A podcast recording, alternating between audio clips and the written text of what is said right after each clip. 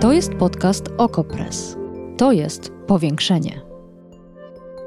Patrzymy władzy na ręce, każdej władzy. Obserwujemy politykę i życie społeczne. Ustalamy fakty, komentujemy wydarzenia i przede wszystkim rozmawiamy. Z Wami i z naszymi gośćmi. Zapraszam, Agata Kowalska.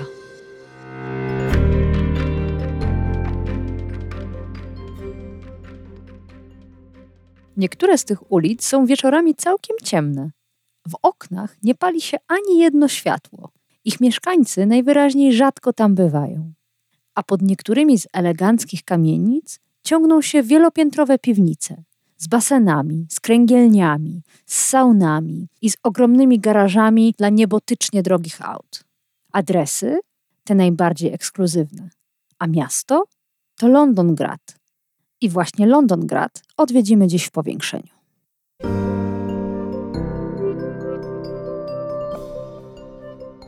A naszym gościem jest dr Krzysztof Winkler z Grupy Badawczej Brytyjskich Studiów Społeczno-Politycznych Brytania. Dzień dobry, panie doktorze. Dzień dobry. Ponoć Londongrad o Londynie mówi się od ponad dekady. Zastanawiam się, dlaczego stolica Wielkiej Brytanii jest tak atrakcyjna dla rosyjskich miliarderów. Po pierwsze, Londyn jest jednym z centrów finansowych świata. City to jest miejsce, gdzie dokonują się, dokonuje się bardzo wiele transakcji, są też największe banki światowe obecne. Jest bardzo dobrze rozwinięty system firm prawniczych i firm inwestycyjnych, które pomagają zainwestować kapitał. No i dla Rosjan no to jest ponad dwie i pół godziny lotu, więc nie jest to problem. I z, z tego punktu widzenia jest to miejsce bardzo atrakcyjne. To po pierwsze. Po drugie, większość rosyjskich oligarchów, yy, zdając sobie sprawę z charakteru rosyjskiego systemu władzy, nie zapominamy, że mamy tu do czynienia z kolejną odsłoną caratu. Teraz można powiedzieć o tak zwanym caracie różowym, no bo mamy tutaj pomieszanie tradycji Rosji carskiej białej sprzed roku tysiąc dziewięćset siedemnastego, no i caratu tak. czerwonego po roku tysiąc dziewięćset siedemnastego. Natomiast yy, schemat rządzenia jest bardzo zbliżony, mechanizmy są takie same, więc yy, tutaj wiadomo, że czasy są niepewne. I czasy są mm-hmm. niepewne, a poza tym w Rosji samodzierżawca zawsze może podjąć decyzję, z którą nikt nie będzie polemizował. Mm. Wobec tego bardzo wielu tych ludzi, dorobiwszy się majątku w różny sposób, próbowało inwestować na świecie. Londyn tutaj jako właśnie jedno z centrów finansowych był bardzo atrakcyjnym miejscem. Jeśli chodzi o majątki, to najlepsze dzielnice Londynu, Belgravia i tym podobne, w których w najlepszych miejscach, przy najlepszych ulicach najdroższe rezydencje były wykupowane przez rosyjskich oligarchów. To zresztą jest niejako powielenie tego wzorca z okresu carskiego, kiedy arystokracja rosyjska również na świecie była postrzegana jako ta, która ma olbrzymie środki finansowe, żyje bardzo, w sposób bardzo wystawny i oczywiście kupowali też naj, najdroższe e, i nieruchomości, i rzeczy użyteczne jak jachty, Jak, jak, jak właśnie posiadłości i to się dokładnie po roku dziewięćdziesiątym, kiedy ta warstwa oligarchów powstała, przyłożyła z powrotem. To jest bardzo podobny mechanizm, e, więc tutaj niejako ko- również kontynuacja historycznych trendów, jeśli chodzi o, o, rosyjskich, o rosyjskie elity finansowe. Jak najbardziej są też świetnymi klientami prywatnych szkół w Wielkiej Brytanii, wszystkie szkoły takie jak Eton, Harrow. Dzieci tych oligarchów są tam posyłane, oczywiście płacą wszystkie opłaty zgodnie z, z cennikiem, tam są naprawdę bardzo wysokie opłaty za, za rok nauki i według danych, które się pojawiły ostatnio w brytyjskich mediach, około dwa tysiące sto takich rosyjskich uczniów w tychże szkołach do niedawna jeszcze było. Dlaczego Londongrad? Ponieważ liczba tych rosyjskich oligarchów, którzy pojawili się w Wielkiej Brytanii, a szczególnie w Londynie, od roku, czy od początku tak naprawdę dwudziestego pierwszego wieku, ale szczególnie po roku dwa tysiące ósmym i wprowadzeniu tego schematu złotych wiz, no była bardzo duża. Są całe obszary właśnie tych najbogatszych dzielnic, kiedy w zasadzie można, mijając kolejne posiadłości, mijać w zasadzie posiadłości kolejnych rosyjskich oligarchów. Hmm. Ja nawet muszę przyznać, że kiedy no. czytałam o kolejnych willach, pałacykach, ogromnych domach, czy naprawdę luksusowych apartamentach, to wyobrażałam sobie taką wycieczkę turystyczną dla specyficznego rodzaju klienta, ale okazało się, że to nie ja pierwsza wpadłam na ten pomysł, tylko tylko ekipa Nawalnego wprost zachęcała do takich objazdów, chcąc w ten sposób wskazać problem. Ale panie doktorze, użył pan pojęcia złote wizy. Na czym polegał mechanizm?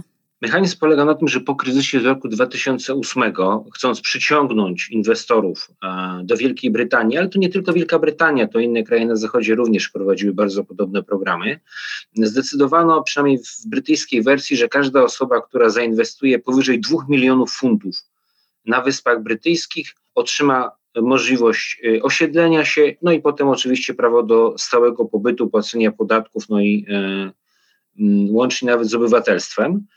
I okres oczekiwania to było kilka lat, wraz z rosnącą kwotą, którą wpłacał dany inwestor. Oczywiście ten okres się skracał, im więcej po prostu pieniędzy deklarował do, do zainwestowania, tym krótszy był okres oczekiwania na brytyjskie obywatelstwo i możliwość, możliwość stałego pobytu na Wyspach Brytyjskich. A panie doktorze, a ten system był ślepy na nazwisko danego inwestora? Innymi słowy, Wielka Brytania nie zastrzegła sobie, że pewnym osobom, bo przecież sankcje wobec Rosji, czarna lista, to nie jest żadne nowum, które poznaliśmy od dwudziestego czwartego lutego. Już wcześniej przecież wielokrotnie oligarchowie rosyjscy, nie tylko rosyjscy, białoruscy, ukraińscy byli obkładani takimi sankcjami, więc tutaj Wielka Brytania zamykała oczy na to, czyj to jest majątek, skąd, z jakich źródeł pochodzą te pieniądze? No tak to wyglądało, bo w pierwotnym założeniu nikt pochodzenia inwestora w zasadzie nie sprawdzał. Chodziło o przyciągnięcie inwestorów. A pamiętajmy, że był to rok dwa tysiące ósmy do dwa tysiące dziewiątego, kiedy tak hmm. naprawdę wydawało się, że w zasadzie wszystkie państwa łącznie z Rosją będą, będą podporządkowane wówczas istniejącemu jeszcze liberalnemu porządkowi międzynarodowemu. On był gwarantowany wówczas przez no, dominującą czy hegemonistyczną pozycję Stanów Zjednoczonych. No i w tym układzie oczywiście ten, ten, ten mechanizm dobrze funkcjonował. Oczywiście to się zmieniło po roku dwa tysiące czternastym.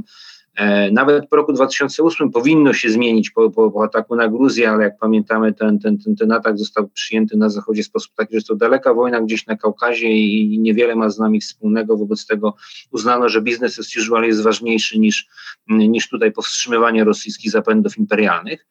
Po roku dwa tysiące czternastym faktycznie zaczęto wprowadzać sankcje, ale też nie objęły wszystkich oligarchów, w zasadzie większość z nich pozostała poza nimi, no a poza tym uznano, że to są na tyle e, atrakcyjni inwestorzy, że warto jest ich e, na rynek brytyjski wpuścić. Zresztą to nie jest tylko brytyjska specyfika, mm-hmm. to tak samo możemy mówić o Niemcach, o Francuzach, o Włochach, o, zwłaszcza o Cyprze, gdzie, gdzie przecież bardzo wiele jest rosyjskich inwestycji i mówi się, że jest to no, jedno z tych miejsc, gdzie, gdzie rosyjscy oligarchowie piorą pieniądze w, w Europie.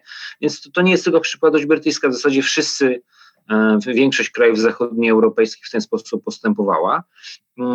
No i w ten sposób faktycznie przyciągnięto nieco inwestycji, ale za to na przykład z takich skutków ubocznych no to bardzo wzrosły ceny nieruchomości w Londynie, to do tego stopnia, że w tej chwili młodym Brytyjczykom, którzy chcieliby kupić mieszkanie, w ogóle mieszkanie gdziekolwiek w Londynie, jest bardzo trudno to zrobić, ponieważ tak bardzo są wywindowane ceny. To być może zmieni się w tej chwili, ale z kolei agenci nieruchomości mówią, że prawdopodobnie rosyjskich oligarchów zastąpią tutaj petrodolary z Zatoki Perskiej, więc nie wiadomo, czy akurat ta, ta sytuacja cokolwiek młodym Brytyjczykom pomoże w kupnie mieszkania na obszarze Londynu. Hmm. No, to zobaczymy, ale jeszcze chwilę skupmy się na tym, co było, bo pieniądze, rosyjskie pieniądze to nie jest żadna nowość w Wielkiej Brytanii, to się działo od lat i od lat y, mówiło się o tym, y, że po pierwsze Wielka Brytania stała się takim miejscem prania brudnych pieniędzy, prania pieniędzy, które pochodzą z brutalnych reżimów, ale po drugie, i o to między innymi pyta nasz słuchacz, pan Jacek, ciekawi mnie, jak rząd i premier Johnson radzą sobie ze staniem w rozkroku, czyli z sankcjami wobec ludzi, którzy sponsorowali jego partię, a nawet tworzyli specjalną radę doradców. Zastanawiam się, na ile to pytanie słuchacza jest oparte na faktach. Czy problem polega na tym, że nie tylko partia konserwatywna, pojawiają się doniesienia nie tylko dotyczące torystów, ale też lejburzystów. Niestety trzeba przyznać, że obie główne partie brytyjskie, można powiedzieć, zgrzeszyły tym, że miały kontakty, czy, czy przyjmowały y, pieniądze od, y, od, od, od właśnie tychże oligarchów, którzy w Wielkiej Brytanii inwestowali. A po prostu uznawano, że są to osoby, z którymi warto mieć kontakty i warto, warto prowadzić y, jakieś jak swego rodzaju interesy. No i w tym momencie to to oczywiście wraca w sposób bardzo niekorzystny dla jednej i dla drugiej partii, więc tutaj nie jest tak, że, że, że jedna czy druga największa partia brytyjska mają czyste ręce, nie mają. W przypadku Partii Pracy jest to jeszcze gorzej tak naprawdę, ponieważ częściej działaczy, zwłaszcza z kręgu Jeremiego Corbyna, to są osoby, które w czasie zimnej wojny już tak naprawdę pobierały pieniądze od K G B w ramach na przykład ruchów antyatomowych, które jak teraz wiemy po, po latach, po, po dotarciu do pewnych dokumentów wywiadowczych, no też niestety też były finansowane przez, przez sowiecki wywiad, więc tutaj mamy, mamy też niejako trochę kontynuacji, natomiast oczywiście Partia Konserwatywna też przyjmowała, też właśnie te pieniądze się pojawiają. No w tej chwili oczywiście można powiedzieć, że no wprowadzamy najcięższe sankcje w historii, że jesteśmy zdecydowani, że pomagamy Ukrainie y, wysyłając broń i zaopatrzenie i w, i, i w tym zakresie faktycznie y, obecny rząd brytyjski ma rację, ponieważ obok Stanów Zjednoczonych no i krajów Europy Środkowej i Wschodniej, czy powiedzmy wschodniej flanki NATO, Brytyjczycy zrobili naprawdę najwięcej już jeszcze przed wojną, żeby wzmocnić ukraińską obronę, no i tutaj, żeby, żeby w tym momencie dalej tą obronę utrzymywać. Znacznie gorzej wypadają, jeśli chodzi o przyjmowanie uchodźców, bo mamy raptem tysiąc wiz w tym momencie przyznanych, system działa bardzo wolno. Są też doniesienia, że brytyjskie społeczeństwo się bardzo dobrze organizuje, próbują przez różne fundacje pomocowe pomagać. No tutaj ostatnio wyprawa byłego premiera Camerona ciężarówką do Polski z całym konwojem, który dotarł z tym zaopatrzeniem tutaj, żeby uchodźcom pomagać. Natomiast no, niestety rząd brytyjski działa ociężale i, i to jest krytykowane przez, przez, przez brytyjskie media. No, tym y, dziwniej brzmią deklaracje przedstawicieli rządu. Boris Johnson powiedział w Izbie Gmin, oligarchowie nie będą mieli gdzie się ukryć, a jego zastępca Dominik Rapp ogłosił, że wille rosyjskich miliarderów zostaną przekształcone w domy dla nikogo innego, tylko właśnie ukraińskich uchodźczyń i uchodźców. Ciekawe, jak ich zamierza sprowadzać do tych domów. Dominik Rapp musiałby chyba znać imiona i nazwiska wszystkich uchodźców. To może teraz zajmijmy się tym, co rząd zdołał zrobić. Ustawa, którą przygotował, wciąż jeszcze nie stała się prawem. Myślę o ustawie, która umożliwia stworzenie rejestru właścicieli gruntów i nieruchomości w Wielkiej Brytanii, właścicieli, którzy są osobami lub firmami za- zagranicznymi. To chyba jeszcze nie stało się prawem, prawda? W tym momencie mówi się na stronach B B C o Economic Crime Act, czyli to już jest ustawa, która, która weszła w życie. Ona faktycznie umożliwia stworzenie takiego rejestru osób, które inwestują na wyspach, kupują różne nieruchomości, a także przejrzenie spółek, którymi oni się mogą posługiwać. Tu jest też właśnie kwestia tych wszystkich firm prawniczych, firm inwestycyjnych, które umożliwiają takie operacje. No dla, dla tych firm jest to oczywiście żyła złota, ponieważ to są bardzo dobrzy klienci, płacą bardzo dobrze. Natomiast z drugiej strony oni pomagają właśnie unikać przepisów, które mają z kolei uniemożliwić tym osobom albo inwestycji na Wyspach Brytyjskich, albo po prostu zamrozić te aktywa. Jeśli chodzi o nacjonalizowanie czy przejmowanie nieruchomości, to w tym momencie mówi się raczej tylko o nacjonalizacji brytyjskiego ramienia Gazpromu i tutaj jakieś informacje w wynikach brytyjskich się pojawiły, natomiast nie sądzę, żeby, żeby można było przejmować, w sensie nacjonalizować te posiadłości. Oczywiście w ramach zamrożenia i być może czasowego wykorzystania dla imigrantów, którzy być może w końcu napłyną na, czy uchodźców, którzy napłyną w końcu na, na Wyspy Brytyjskie, być może to zostanie wykorzystane. Były nawet takie oddolne inicjatywy, gdzie grupy aktywistów po prostu przejmowały te, te nieruchomości, z banerami, że zostały one wyzwolone, no i tutaj chcieliby, żeby, żeby w tych miejscach mogli zamieszkać uchodźcy z terenów objętych wojną na, na Ukrainie. Natomiast zobaczymy, jak to dalej będzie się rozwijać. Na razie Brytyjczycy, podobnie jak Unia Europejska i Stany Zjednoczone, już kilkaset osób zostało objętych sankcjami. Również prezydent Putin, również były prezydent i były premier Dmitrij Miedwiediew, też rzecznik Putina Pieskow został wraz z rodziną został objęty sankcjami, czyli no w tym momencie pod presją i okoliczności i też działań, no powiedzmy swoich sojuszników w ramach NATO, no Brytyjczycy też podejmują działania, które w końcu uderzają w te majątki oligarchów rosyjskich, które były umieszczane na, na Wyspach Brytyjskich. No ale wymienił pan akurat trzy osoby, o których wiemy, że są w tym momencie w Rosji. Jedna z nich nawet w bunkrze. I Miedwiediew, i Putin, i Pieskow. Oni w Londynie nie mieszkają, chociaż być może mają tam jakieś wspaniałe posiadłości. Natomiast spór toczył się przede wszystkim o tych miliarderów, którzy mają podwójne obywatelstwo. Brytyjskie i rosyjskie, między innymi dzięki złotym wizom. Wydawało się, czy wciąż chyba pozostaje problemem to, że ten rejestr, który miałby wyśledzić rosyjskich miliarderów, właścicieli nieruchomości po prostu pominie dokładnie tych, w których powinien przede wszystkim uderzać. Wpisanie Władimira Putina na listę sankcji jest pewnym symbolem, ale nie dotknie za bardzo prezydenta Rosji. Więc jak to, jak z tego wybrnąć? Czy to będzie tak, że tacy ludzie jak Usmanow czy Abramowicz, z tych takich najbardziej znanych nazwisk, czy Igor Sieczyn, ich posiadłości, ich, ich, ich inwestycje zostały zamrożone faktycznie w tej chwili w Wielkiej Brytanii, więc oni zostali dotknięci sankcjami. No najlepszym dowodem na to, że, że, że te sankcje obejmują oligarchów, jest to, że Abramowicz nie jest w stanie w tej chwili sprzedać swoich udziałów w klubie Chelsea Londyn, ponieważ właśnie on został zamrożony i występuje w angielskiej Premiership na wyjątkowych warunkach przyznanych przez rząd. Więc te sankcje faktycznie zaczynają działać. Oczywiście pytanie, na ile część środków czy część inwestycji, które ci oligarchowie mieli, nie zostały już przed wojną przerzucone do, do rajów podatkowych hmm. na całym świecie. No otóż to. Ewentualnie też umieszczone w takich państwach, które, no, z, z którymi nie ma tutaj umów ekstradycyjnych, które raczej nie wprowadzą sankcji na Rosję. Właśnie to media brytyjskie zarzucały brytyjskiemu rządowi, że działał zbyt wolno i to pozwoliło nawet już po rozpoczęciu działań wojennych na Ukrainie częściowo przynajmniej Te, te, te, te inwestycje uchronić przed, przed, przed zamrożeniem. Ale tu nawet więcej. Natomiast pojawiły się takie zarzuty jeszcze w dyskusji w Izbie Gmin, że ta ustawa przyjęta przez rząd, przygotowana przez rząd, zakłada sześciomiesięczny okres karencji, kiedy będzie trwało rejestrowanie różnego rodzaju podmiotów. Przez ten czas, zarzucała opozycja rządowi, będzie można po prostu się majątku odpowiednio nie tyle nawet pozbyć, co przepisać go na jakąś spółkę, która nie będzie podpadała pod te wymogi.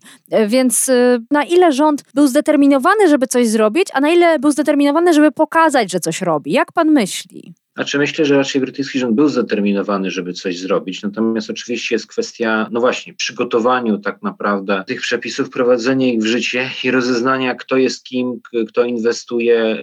To czasami nie są bardzo proste sprawy, ponieważ wyjściowo już część tych inwestycji nie była prowadzona pod nazwiskami bezpośrednio rosyjskich oligarchów, ale właśnie przez spółki zastępcze, można powiedzieć. Więc i dotarcie w tym momencie konkretnie do, do tych osób niestety musi, musi potrwać. Więc z drugiej strony tak czy inaczej, który rząd by nie był i, i co by nie robił, no część pewnie i tak y, te pieniądze zdo, zdoła wycofać. No myślę, że, że bardzo podobna sytuacja jest, jeśli chodzi o Unię Europejską czy Stany Zjednoczone, chociaż akurat w, w przypadku Stanów Zjednoczonych e, Magnitsky Law powoduje, czy prawo Magnickiego powoduje, że, że, że raczej Amerykanie są bardziej skuteczni w tym momencie w, w, w wyszukiwaniu takich inwestycji i ich, ich y, no, konkretnym namierzaniu i zamrażaniu tych aktywów, natomiast no tutaj w przypadku brytyjskim to po prostu musi potrwać. Znaczy, to jest tak, że, że dla Wielkiej Brytanii Rosja zwykle była przeciwnikiem, nie sojusznikiem, nie partnerem, jak w przypadku Niemiec czy Francji, ale wręcz odwrotnie, więc tutaj niezależnie od tego, z którym rządem byśmy nie mieli do czynienia i co by nie robił, to raczej część tych, oczywiście to ma też z punktu widzenia pokazania wyborcom, że coś robimy, bardzo wiele takiej, takiego trochę politycznego teatru, natomiast w praktyce faktycznie to ma, to ma uderzyć w tych, tych oligarchów rosyjskich, no i w rosyjską gospodarkę przede wszystkim, bo Brytyjczycy zwracają uwagę, że uderzają nie tylko personalnie w osoby, ale też firmy rosyjskie, no i odcięcie na przykład ich od londyńskiego City, czy jednego z ważniejszych centrów finansowych na świecie, no jest problemem, jeżeli będą oni próbowali pozyskać kapitał. Hmm. Brytyjski rząd bronił się też, kiedy atakowano go za to, że postępuje powoli, że nie przygotował tych sankcji do natychmiastowego wprowadzenia. Bronił się mówiąc, że tak też się postępuje, że trzeba sobie zawsze zostawić jakieś karty do następnych y, zagrań. Czy myśli pan, że to się będzie pogłębiało? To znaczy, czy będą próby wprowadzenia ostrzejszych jeszcze przepisów właśnie związanych z konfiskatą mienia, z nacjonalizacją? To się niestety okaże. Nie ma na razie żadnych takich jednoznacznych wskazówek, które by pokazywały, czy, czy będzie to się pogłębiało, czy będą na przykład przyjmowane majątki. Trzeba tutaj pamiętać, że we wszystkich tych działaniach, które są podejmowane w tej chwili w, w państwach szeroko pojętego Zachodu, musimy niestety zbalansować pewne rzeczy. To znaczy, no jest prawo własności, prawda, którego raczej nie należałoby naginać zbyt mocno, żeby potem to się nie odbiło jakimiś problemami przy, przy innych sytuacjach, więc y, nawet jeżeli takie działania związane z przejmowaniem majątków rosyjskich oligarchów byłyby podejmowane, to muszą one być przygotowane na gruncie prawa, bardzo dobrze przemyślane, bardzo dobrze też przygotowane pod względem przepisów, ponieważ w razie ich wprowadzenia i gdyby pojawiły się jakiekolwiek luki prawne, jakiekolwiek niedomówienie, to w tym momencie myślę, że kancelarie prawne, które reprezentowałyby ewentualne ofiary, powiedzmy w cudzysłowie, mm. tychże przejęć, no mogliby po prostu sprawy przed sądami wygrać, więc to wymaga naprawdę no tak. bardzo dokładnego przygotowania, przemyślenia i wprowadzenia w sposób bardzo chirurgiczny, tak żeby to faktycznie przyniosło efekt, a nie żeby potem na przykład no, powstały jakieś luki prawne, czy też no, no, bałagan prawny, którego należałoby jak najmocniej uniknąć. Zwłaszcza, że tej tę drugą stronę akurat stać na prawników. Tego możemy być pewni. No niestety tak. I to najlepszych. Doktor Krzysztof Winkler z Grupy Badawczej Brytyjskich Studiów Społeczno-Politycznych Brytania. Dziękuję za to spotkanie.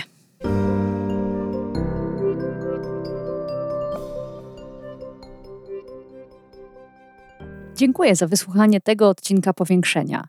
I ponownie dziękuję za wszystkie maile. Spływają do mnie kolejne pomysły na odcinki podcastu. Pomysł jednego ze słuchaczy zrealizujemy już w czwartek. Nasłuchujcie. Mam jeszcze jedną prośbę. Jeśli jesteście szczęśliwymi podatnikami Rzeczypospolitej Polskiej, to swój jeden procent możecie przekazać na OKO Press, na moją redakcję. Bardzo Was do tego zachęcam i z góry serdecznie dziękuję. Numer K R S znajdziecie oczywiście na naszej stronie. Adres oko kropka press. Dziękuję. I do usłyszenia w następnym odcinku podcastu Powiększenie. Powiększenie. Podcast OKO Press.